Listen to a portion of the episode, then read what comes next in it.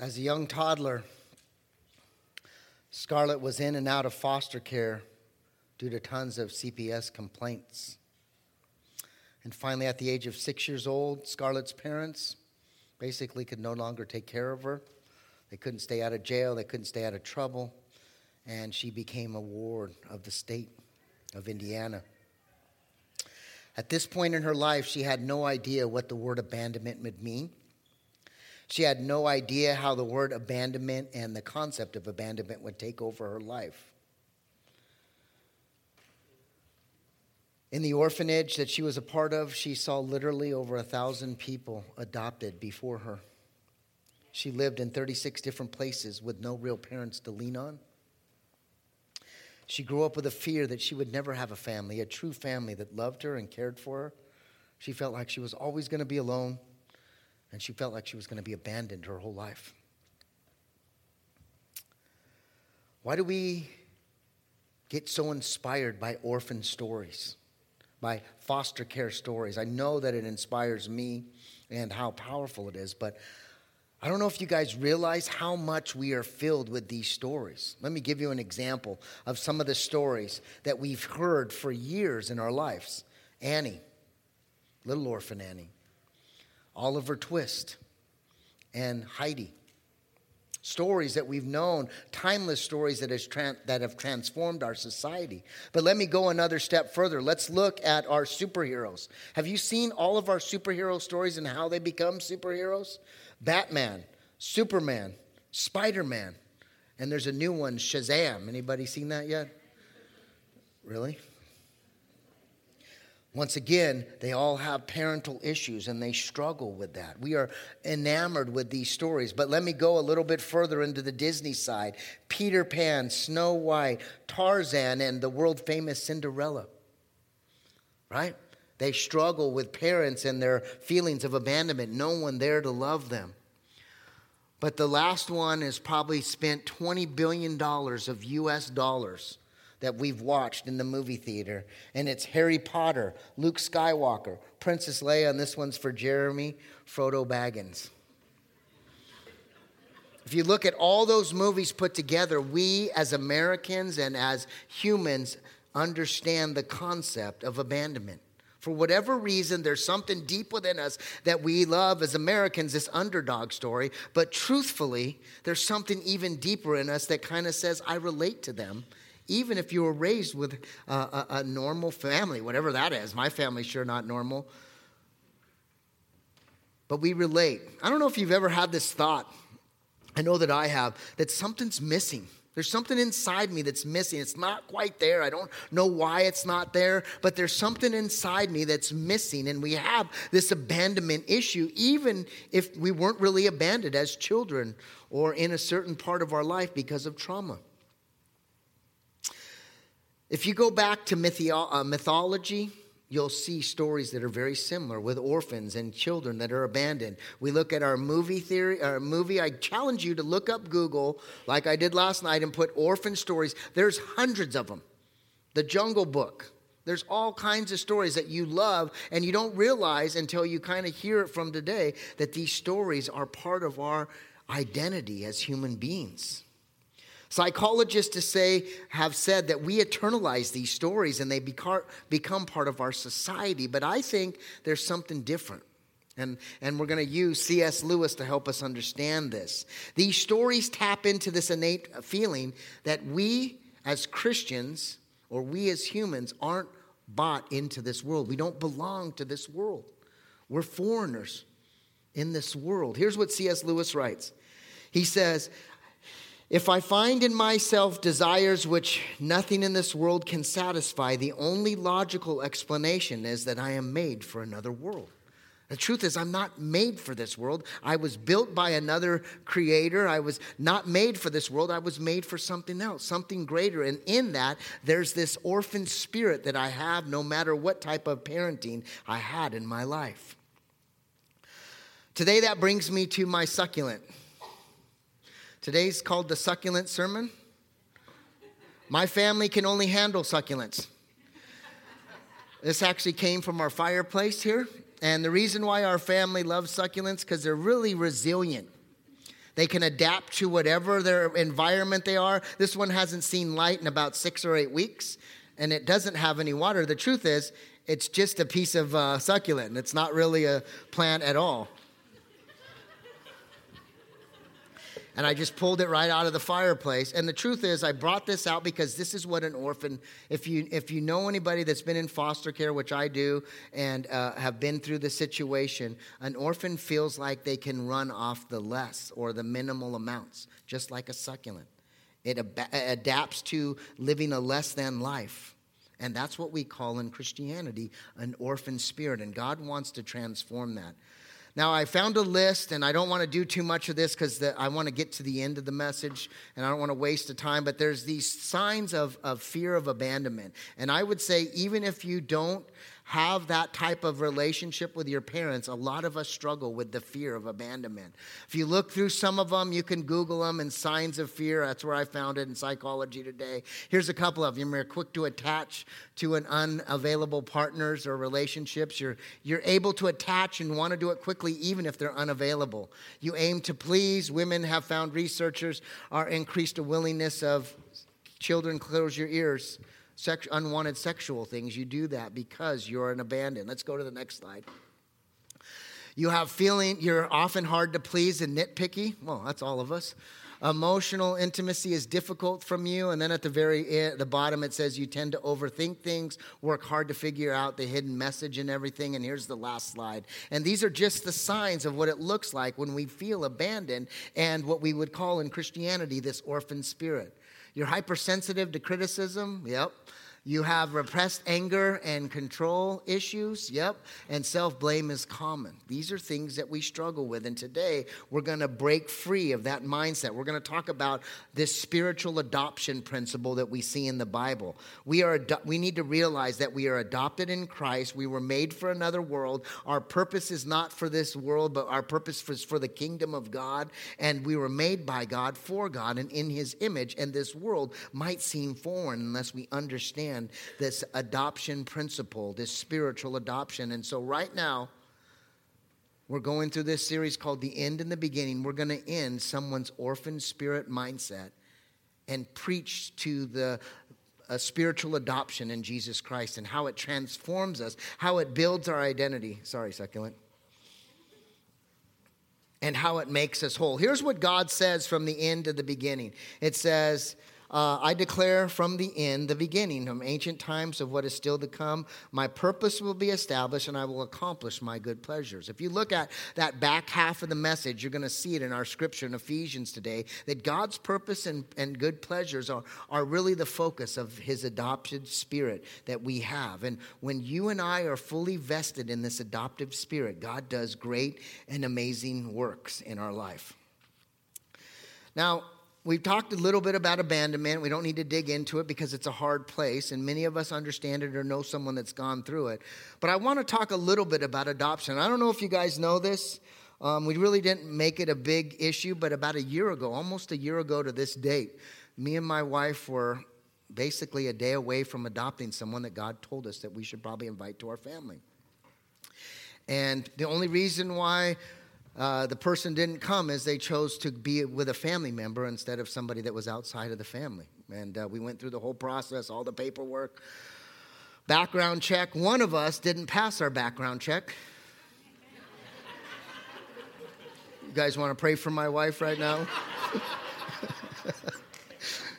Just kidding. She actually, she was not the one, by the way. Uh, but they were graceful. But here's the thing when we think about this, this person that's being uplifted from their life and into this new life, we understand that. We understand Annie. We understand Oliver Twist. We understand the story of that child because it's heartbreaking and we want the best for that. Society rallies around children, right? We want the children and we understand the children, but they're going through a lot. And it's heartbreaking, and we tap into that. But for me, I've been on the parent side of it last year with us and our family and asking our daughters, should we do this? And beyond that, some of the families in our church, we have a bunch of families that have adopted and fostered, and it's amazing and it's powerful. But I, I know some of the pain that parents have gone through. You know, when you go through adoption, how do you get to that point of adoption? Some families can't have kids. They're, they're physically not capable. And so they've gone through that process, or they've lost a few kids through miscarriage. You know how painful that is? And they have to go through adoption to kind of feel that need of that, that, uh, that yearning that's deep within their heart. But as you have this kid, then you're wondering are they going to accept you? Are they going to accept your love? Are they going to love you back in the way that you're going to love? And my biggest fear was if we adopted someone, would that kid leave at 18 going, I got to find a better parent because you didn't really fulfill my, my hope? Adoption is hard. Today we're going to talk about spiritual adoption versus this earthly mindset of, of, of um, abandonment or what we call an orphan spirit which means we feel like we're an orphan and we're distant from God, even though we're not. So, if you're able to stand, we're going to read from Ephesians, the Apostle Paul. It's chapter 1. We're going to skip the, um, the greeting in Ephesians chapter 1 and just go into verse 3, only because of time. And uh, we're going to see how spiritual adoption can transform our life and in that orphan spirit that's in, in, the, in our hearts and could be in this room. Here's what it says, verse 3 All praise to God the Father of our Lord Jesus Christ, who has blessed us with every spiritual blessing uh, in the heavenly realm because we are united in Christ. Even before he made the world, God loved us and chose us in Christ to be holy without fault in his eyes. Now, I'm going to challenge you. I am only human, but if you ask the, the Holy Spirit to speak right now, he can start to fill your mind and soul and break the chains of something that you're struggling with and break that orphan spirit so that you can be whole and right and, and blessed by God. So if that's you today, and it's a struggle for you, if you feel a level of abandonment, even if you're surrounded with people, please pray right now and watch God work. So let me pray. Father, we love you and we lift up this text to you. We thank you for the Word of God and we thank you for Ephesians. It teaches uh, believers and followers to dig deeper into our faith. And Lord, I pray that this message of spiritual adoption will transform us and make us whole and give us an identity and plant us to be mighty oaks of righteousness for your kingdom, Lord. We love you, King Jesus. And all God's people said, Amen. Go ahead and be seated. Verse 5 is really the cornerstone verse of this chapter about adoption, and here's what it says God decided in advance to adopt us into his own family by bringing us uh, to himself through Jesus Christ. Now, I'm going to talk a little bit later about this word advance, or in your text, it could say predestined. I'm going to give you a very simple way to look at that. But here we see God decided long ago that all of you that call upon his name will be invited into their family and sat at the table and start to live and thrive in the kingdom of God. This is what he wanted to do, the verse says, and he gave it gave him great pleasure. God's job is to make sure that he is pleased, not that you are pleased all the time. He is not Disneyland God. He's not a Disneyland dad. He's a father that's training and teaching and growing us so that we can receive the blessing and live out our inheritance in our life through the kingdom of God. That's who He is, and that's what He wants from us. So we praise God for the glorious grace He has poured out upon us who belong to His dear Son. He is so rich in kindness and grace that he purchased our freedom with the blood of his son and forgave our sins.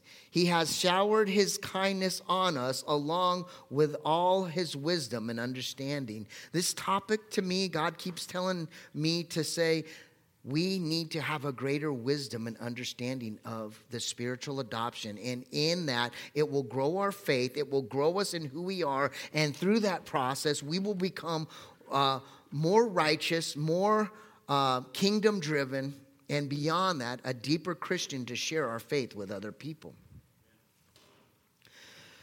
Now, some in this room have done adoption, and it's costly. I don't know if you've ever adopted someone, but for whatever reason, it costs a lot. In my mind, I'm like, it should be free so that we save that tens of thousands of dollars to raise the kid. But it costs a lot. I have a friend that flew across the, the world to get three kids, and it costs tens of thousands of dollars. Adoption costs. You know, in this world, we have uh, common law, we have human morality, but in this world, there's also what we call a spiritual law or a spiritual reality. In the spirit realm, there's a cost in life for your soul and my soul, and there's a cost for adoption. In verse 7, it says that the cost was Jesus on the cross. It says, He was he purchased our freedom through the blood and forgave our sins. It's a cost.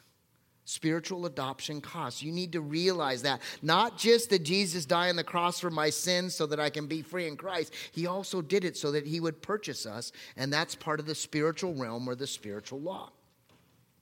In these first few verses, we see five things about spiritual adoption I want to talk to you about so that it will grow into your soul and it will become more of who you are in your identity. The first one is adoption is a cause for praise. I love that.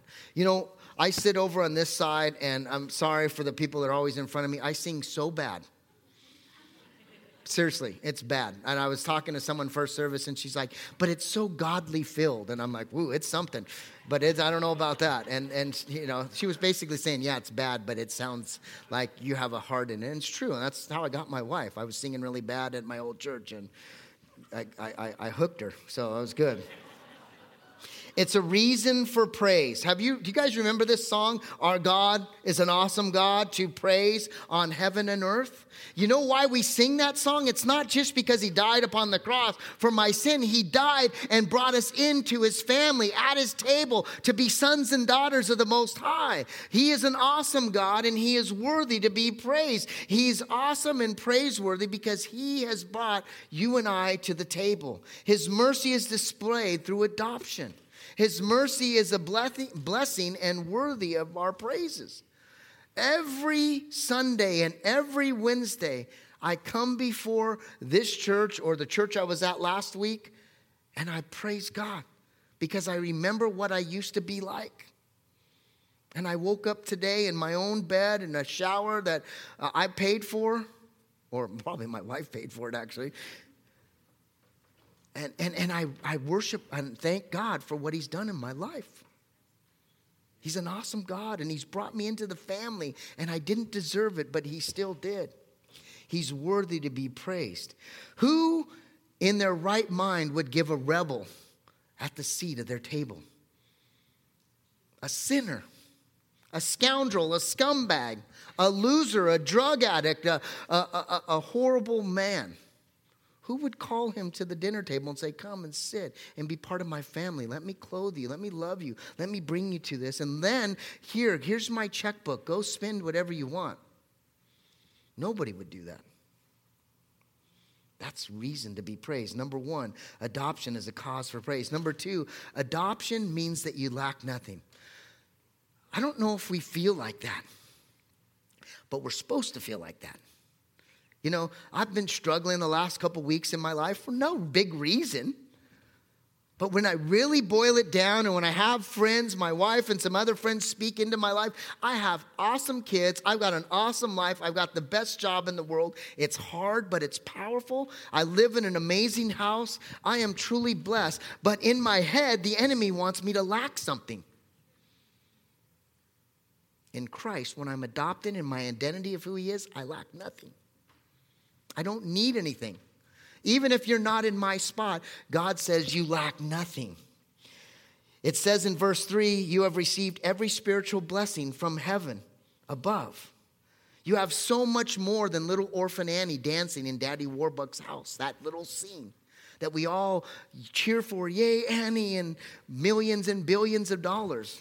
You have so much more. You are in a family with other brothers and sisters in this room, and you have this heavenly Father that you can call Daddy or Father. Do you know why we call our God Father? It's because He has a Son.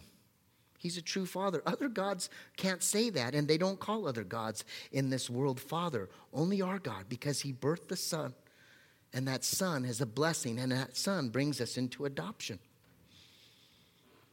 We have no need in Christ. The enemy wants us to feel that we have need, but we have no need. Even if you're struggling in your checkbook or in your relationship, He will fill you up and give you what you need so that you can move beyond it. The third one is adoption is deliberate. God did not actually accidentally or casually adopt you. He didn't pick you because you were the runt of the litter. You're the last one that uh, was on the block. No. Before foundation, before the world began, he put his sight upon you specifically. You. Specifically, he knew you, he wanted you, he knew what you were going to be, he knew your heart, and he says, I choose them. He wants you to know by his love that you are loved and will be loved now until the end of time. Now, let's talk a little bit about this advanced plan. My text in the NLT says advanced plan. Some might say predestination. Jeremy kind of taught me this a couple of years ago, and he used his wife, but I'm going to use my wife, so top that. It's called the cookie concept. So here's the advanced plan. My wife said one day, Jeff, I want to make a cookie for everybody in Camarillo. A lot of cookies. And so I said, okay, let's make cookies. And so this is the advanced plan. This is what a predestination concept could look like. So Liz goes, okay. And I looked up on Google and it said there's 67,845 people in Camarillo. We added a few because there's some extra crumb snatchers that will show up. Crumb snatchers will show up and, and take some cookies. So let's just say we round up to 68,000 right? So she decides to go through this whole process, buy stuff, store stuff, makes it, and prepares it for that one day when everybody in Camarillo comes to take a part of Liz's cookies in Camarillo. And in that cookie is the love that God would give you. Now, here's the thing everybody in Camarillo has the ability in this advanced plan to have a cookie the day that we put them out. If they choose not to have them, that's on their own self. That doesn't mean that they didn't have a cookie available. They chose not to take that cookie and chew it and make it part of their life. That's where the advanced plan comes in. God was the same way. He gave his love for everybody. And it's your job, it's our job to receive that love and take it and make it part of our daily life. That is the advanced plan. It's not deliberate. I mean, it is deliberate and it's planned. It's just that says not everyone is going to be saved. And that's sad to me, but that's the truth. The fourth one is adoption is through Christ. You know, uh, uh, my parents aren't here this service, but as I become a parent, or as you become a parent or guardian of, of a kid, you, you have to call your parents and, like, I am so sorry. I didn't know that kid was going to be just like me. And I've called. Why are you looking at me, Shelby? Yeah. I call my parents and say, Man, I'm sorry, because really, when I become a parent, I understand a little bit about God's love and how we are to Him and how rebellious we are to Him. And I got good kids. We were watching a movie the other night, and it was horrible. The kid was just devastated with drugs, and it was tough. And I was a horrible kid. My kids are awesome, and they still challenge us. And I understand that now with God. But adoption, Adoption is different. Adoption gets to the heart of who God is. Think about that for a second. You're going to bring someone you don't know or barely know into your family, and you're going to give them everything that you would give any other kid, and you're going to bless them, and somehow, some way, they're going to be a part of your inheritance regardless. That's what adoption is. And that it actually takes us into a deeper presence of who God is. Christ is the instrument of adoption. His work, planned by the Father, is applied by the Holy Spirit to make us, you and I, brothers and sisters of the Most High. Adoption is not culminated with the gavel from a judge, but with the cross. It's through the cross that our Father, our Lord Jesus Christ, points us to his Father. Once again, adoption is not by a gavel, it's by the cross. Here's the last one is adoption is the evidence of love. Now, last week I was in a church in Arrowhead and I saw this sticker and it says God love uh, it says love never fails and I was thinking about it and I'm like my love will fail. But God's love never fails. And throughout the week I've seen that same sticker on two or three other cars and I'm like, "Okay, God, I get it. Your love never fails." And I need to tap into that love. Adoption is the evidence of God's love. Love is the only reason that we are given that God would adopt a group of rebels like you and me.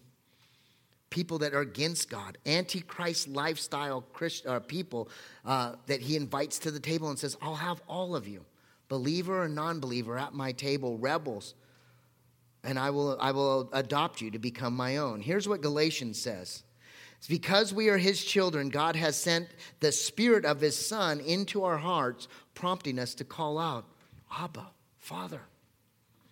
A different word for God, our God, Abba, Father, this really personal adopted spirit that we are to have, and it washes away that orphan spirit that we struggle with. Paul writes also in Romans 8 15 to 17, it says, So you did not receive a spirit that makes you uh, fearful slaves. Instead, you received God's Spirit when He adopted you as His own children. And now, once again, we call Him Abba, Father. Listen to this For His Spirit joins our spirit to affirm that we are God's children. When we understand this orphan spirit abandonment mentality and we dig into this adoptive spirit and we join forces with God, that orphan spirit is diminished and God's loving spirit comes into our life and we become whole and complete, living in, in a true identity of who we are in Jesus Christ. For since we are his children, we are heirs. In fact, together with Christ, we are heirs of, the glo- of God's glory. But if we share in his glory, we must also share in his suffering. To be adopted is part of God's big plan for you and I a plan that began before the cosmos and the heavens and the realms were, were created. It's eternally unfolding as we speak to many in this room and to many that are going to come to know Jesus soon. Verse 9 says, God has now revealed his mysterious plan his, to us his mysterious will regarding Christ, sorry, which is to fulfill his own good plan. And this is the plan. Now, several times in the Bible it says this is the plan. In my Bible, I've got it highlighted in circle because I'm like, well, what's the plan? And, and I go to it, and, and here's one of the plans of, of God. Here's the plan in verse uh, 10. This is the plan. At the right time, he will bring everything together under the authority of Christ, everything in heaven on earth Furthermore, because we are united in Christ, we have received an inheritance from God. For he chose us in advance again and, re- and makes us makes everything work out according to his plan. God has a plan and he makes it work out according to his plan. And ultimately, when I take my little succulent life and I start to live it out for Jesus Christ and I plant my life in the middle of his life, I then have this spiritual adoption and I got I get to live in the inheritance of who he is. Verse 12 says, God's purpose was that we Jews who were first the first to trust in Christ would bring the glory to God, and now you Gentiles also have heard the truth, the good news that God saves you. And when you believe in Christ, he identified you as your, as your as his own by giving you the Holy Spirit, whom he promised you long ago. When you believe in him, he identifies you and he says, I want to give you my spirit. And that gives you identity in who God is. And then the last verse says, The Spirit is God's guarantee that He will give us an inheritance that He promised and that He has purchased us to be His own people. He did this so that we would pray, praise and glorify Him. Long ago, God set this plan up.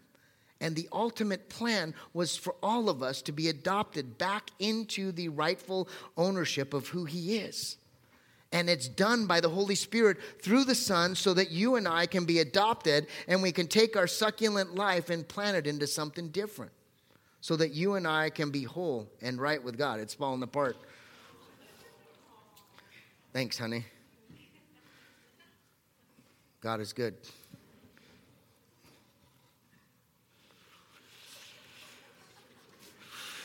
That didn't happen first service, by the way.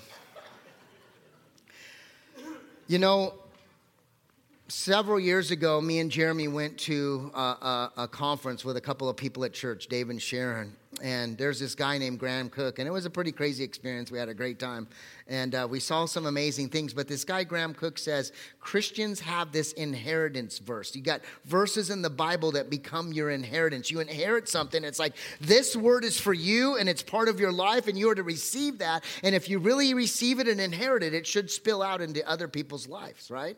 It was really powerful. And I've got a couple of inheritance verses. One of them is Romans 8 uh, 31. It says, If God is for me, who on this earth can be against me?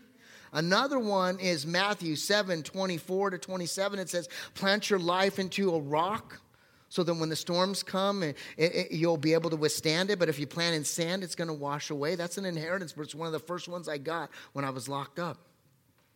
But the one that has been prophesied over me and given to me at least seven or eight times in different countries from different people that I don't know in different languages is Isaiah 61. And several, uh, this week, I saw something happen to my life, and my girls are on fire with the Lord. They're driving me to become a better man. My youngest, my, my middle, and my oldest, they're on fire, and it's putting a fire inside of me. And um, my youngest, uh, uh, my oldest daughter came up this week and she, she shared with us communion. And she shared with us this verse. And close your ears, but she got a tattoo while she was in college. When they go to college, anything can happen. And she had this tattoo, and on this tattoo it said Isaiah 61. And as a good Christian, I just scratched it off with a knife. it's got a staph infection, but it should be okay. But as we were talking about this verse several months ago, Liz and me were talking, and she's like, Yeah, we have been given this verse as a family, and it's transforming us. Isaiah 61 is an inheritance from God for me and my family. And, I, and it all came to me the other day after Alyssa did communion and, and, and I saw God work. It's like she's living in the inheritance that God gave me. And now I have been blessed to live this out. And now she's having it. Now my youngest Shelby's having it. My wife is living it. My sister's a part of it. It's spilling over into everybody and anybody that's around us. Here's what Isaiah 61 is. And when we are planted in Jesus Christ, here's what it says. And we see it in Luke chapter 4 also. And it's an inheritance from God. And ultimately, it means if we believe in spiritual adoption in Jesus Christ, we become fully vested. Does anybody know what that means? When you are in a, a job, they say, hey, join our, our, our stock plan. And after a few years, three or five years, you are fully vested to, to, to share that stock when you truly understand your adoption in Christ and you allow the Holy Spirit to reign in your life, you become fully vested in Him and things start to spill over and transform right before your eyes because you're in the will of God and you have a new identity, and His name is Jesus Christ. Here's what it says the Spirit of the sovereign Lord is on me, because the Lord has anointed me to proclaim the good news to those that are poor in spirit. He has sent me to bind up the brokenhearted. The ministry of, of, of the gospel is to be there when people are broken. And it's just not me or Jeremy, Dustin, Odell, or Kim or Liz or my mom, it's everybody. To proclaim freedom from the captives and release from darkness for the prisoners to proclaim the year of the Lord's favor and the day of vengeance of our God, to comfort all who mourn. When we believe in Jesus Christ, and I'm going to kind of paraphrase a little bit because of time, but when we believe in Jesus Christ, we receive this inheritance. Listen to what verse 3 says He will provide for those who grieve in Zion, that's Israel, and He will bestow on them a crown. When we live in Christ, we will receive this crown instead of ashes, the oil of joy instead of mourning, a garment of praise instead of this spirit of despair, this orphan spirit that's holding us back and not allowing us to tap into Jesus Christ and his ministry through the Holy Spirit. In due of time, verse 4 and 5 talk about rebuilding, restoring, and reviving. When you bring someone into your house, when you take that that, that nephew or that child that you don't know and you plant him into your house, he starts to be rebuilt, restored, and revitalized. And his life and her life is radically transformed and changed. And that's what we see in the adoptive spirit of Jesus Christ. Try not to lose my plant. Verse 6 says, You will be called a priest of the Lord and a minister of God. Do you know that I am not the only minister in this room. Jeremy's not, my sister's not, Dustin's not, Odell's not. We all are. Every one of us, the Bible says, we are ministers of reconciliation. And if we do our job and we live out our identity as ministers, we then get this double portion blessing. And that's what we see in verse 7. Instead of shame, you will receive a double portion. Instead of disgrace, you will rejoice in your inheritance. And you will inherit a double portion of land and everlasting joy when you are planted correctly in the will of God, through the will of God, in my identity of who He is, I receive Him and I get to live out my inheritance through Him. Verse 8 says, For the Lord, for I, the Lord, loves justice. You know that we believe in a God who's into justice. This world, there's a lot of injustices. We see this young girl, Scarlet. What did she do? She just grew up. She had a lot of injustices. It says, I am faithful, I will reward my people, and I will make an everlasting covenant with them, this sonship covenant. Verse 10 says, I am overwhelmed with joy in my Lord and the Lord my God, for he has dressed me with the clothing of salvation, draped me in the robe of righteousness. I am like a bridegroom dressed for his wedding, or a bride wearing her jewels. When I am my succulent, my succulent lifestyle and I plant in the Lord, He dresses me correctly. Salvation, righteousness. I am looked like uh, I, I'm on the bridegroom. When you get married, you usually buy the best outfit. Women spend thousands on a dress and jewels to look their best. That's what they're saying when we receive this adoption and we walk away from this orphan spirit. The sovereign Lord, verse 11, and this is the last one, will show his justice to the nation of the world. Everyone will praise him. His righteousness will be like a garden in early spring with plants springing up everywhere. When I'm doing the right thing with my identity in Christ, I take my life and I'm planted in a righteous place and it springs up like springtime in Camarillo with this super bloom all over our region, and God's glory stands up, and we are righteousness, oaks of righteousness. Verse 3, the most important verse, says, They will be called oaks of righteousness, planting, uh, the, a planting of the Lord's for the, his display, an oak of righteousness. When I am planted correctly, I become this oak that transforms and take, takes over my life and starts to take over other people's lives that was, that's within my vicinity. At the age of 16, after being in multiple foster homes in the past year or two, she finally met a couple. This couple was looking for a baby or a toddler at most. But they came across this girl, Scarlet, at the age of 16. They heard about her story and they met her and they fell in love with her and who she was. And they believed it was God's plan to bring Scarlet into their life. So they started the process of adoption. It took a year and a half. After 4,057 days in the foster care system in orphanages, Scarlett was adopted by Mike and Patty. She was 17 and a half when she got adopted. 11 and a half years she waited. At 18, they release you, and you don't need to be adopted. But this girl, finally, her nightmare was over.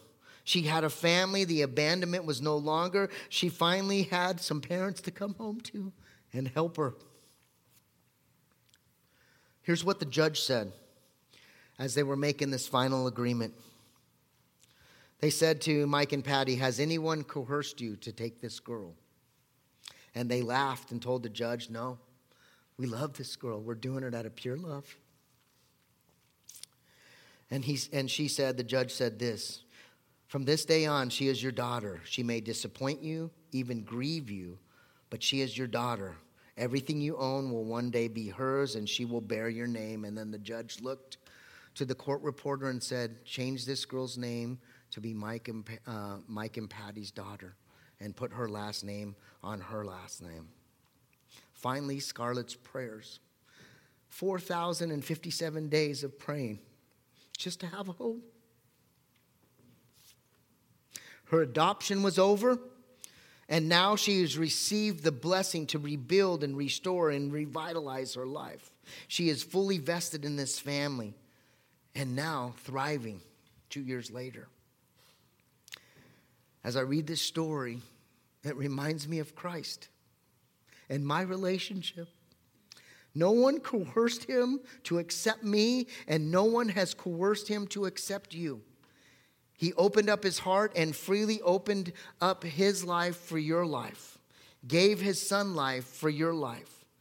And we then get to bear his name and, and um, live in his image, and our heart is changed and transformed. And we gladly get to say, I'm a child of the Most High God, and my identity is in Jesus Christ. We get to receive his adoption, we get to receive his spirit, and the best part is we get to live out an inheritance that he has for us. Who likes inheritances? Yeah, I like the big ones. I don't like the ones that call me from uh, another country saying this inheritance if you pay 50,000 I'll get you 5 million. I don't like those. I like the ones where just money comes one way. You know, what would you do if you had an inheritance of like 100,000 or 5 million or 100 million dollars? How hard would you work for it? Most of us would probably work pretty hard even for 5 or 10,000. You know, we come to church, and our job is to come to church and live in our inheritance and get filled up and go back out into the world and spend that inheritance. That's done by the Holy Spirit. That is my identity. Your adoption was not culminated like scarlet's with a gavel, your adoption was by a cross. My buddy John Urango sent me a video probably like eight years ago and this video is from a guy named Eric Ludy, and it really speaks boldly to the next part. What do we do? What is the process of me being fully vested in Jesus Christ? What is the process? What does that look like? The first thing that happens is when I accept Jesus Christ, it says that I am saved in Jesus Christ. My chains are gone. Eric Ludy says, I'm free and I'm worshiping and I'm celebrating because my chains are gone. We sing that song, but when I really look up, I'm free, but I'm still in a prison cell. I'm still in a prison cell, but I have my hands and my feet and I can move around, but I'm really not living in the freedom of who Christ is. And so, what I do is I look to Jesus because the Bible says that He is the key, He is the gatekeeper. Through Him, I walk through the door and I walk outside into the sunlight of the Spirit. And when I walk out into Christ, as we walk out of here today, what am I to do? If I'm truly living in freedom and I've used Jesus as a gateway into this life of freedom, I'm not to fall to temptation or to what men and women or children want for my life. I am to draw near to Jesus Christ. I am to usher myself as close as I can, as fast as I can, to the feet of Jesus every day for the rest of my life so that I can live in the inheritance of who he is in my life. The Bible says, resist the devil and draw near to him. That's what freedom is. And then when I'm at his feet regularly worshiping God, I then look up and my father says, Son, daughter, stand up. You're not a slave or a servant. You're part of my family. I'm going to put a ring on you. I'm going to clothe you. I'm going to bring you into my fold and I'm going to let you write out of my checkbook and start to spend your inheritance today.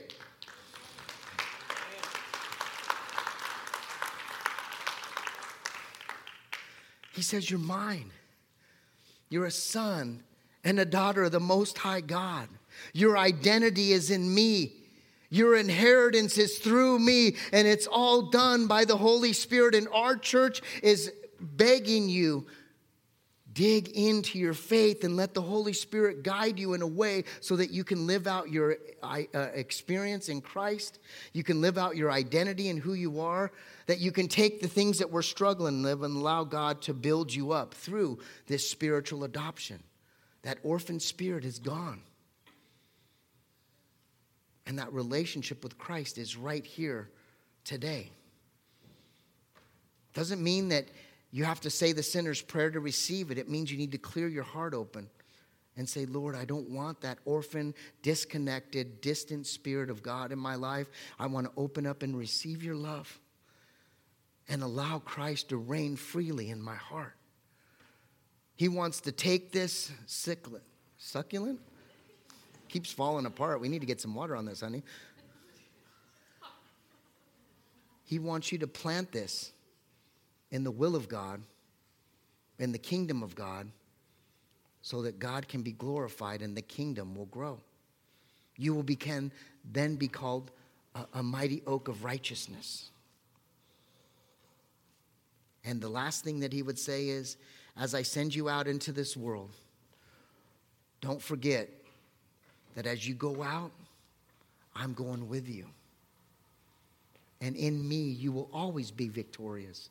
You won't be sent out alone. You won't have to do it on your own. But in Jesus Christ, we sang that song, Tara sang, the victory is His. And if you allow Him into your life, if you use this spiritual blessing and inheritance, He will then become victorious in all that you are trying to do in your life. It might not be the way that you see it, but it'll be the way that pleases Him. Now, would you guys do me a huge favor? Because I'm going to ask some people to raise your hand. Will everybody close your eyes and bow your head, even if you don't like the message? Because I want to ask a question today, and I don't want people to feel uncomfortable. If you're here today and you feel a distance, a disconnect, that orphan spirit with God today, if you're here and you're just not connected, but you want more of your relationship with God, will you just raise your hand?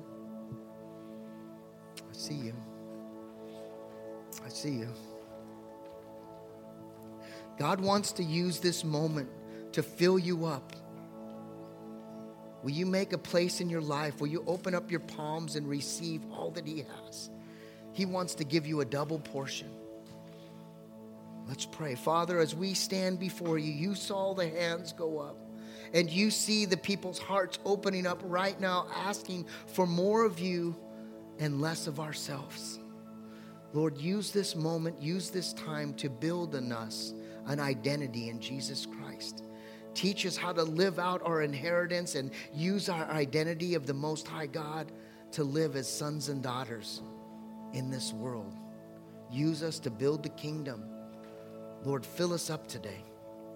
And if you're distant and you don't know God and you want Him into your life and you want to be adopted into this amazing family, you can say a prayer of salvation and it goes like this. And all you have to do is repeat after me and you're invited in.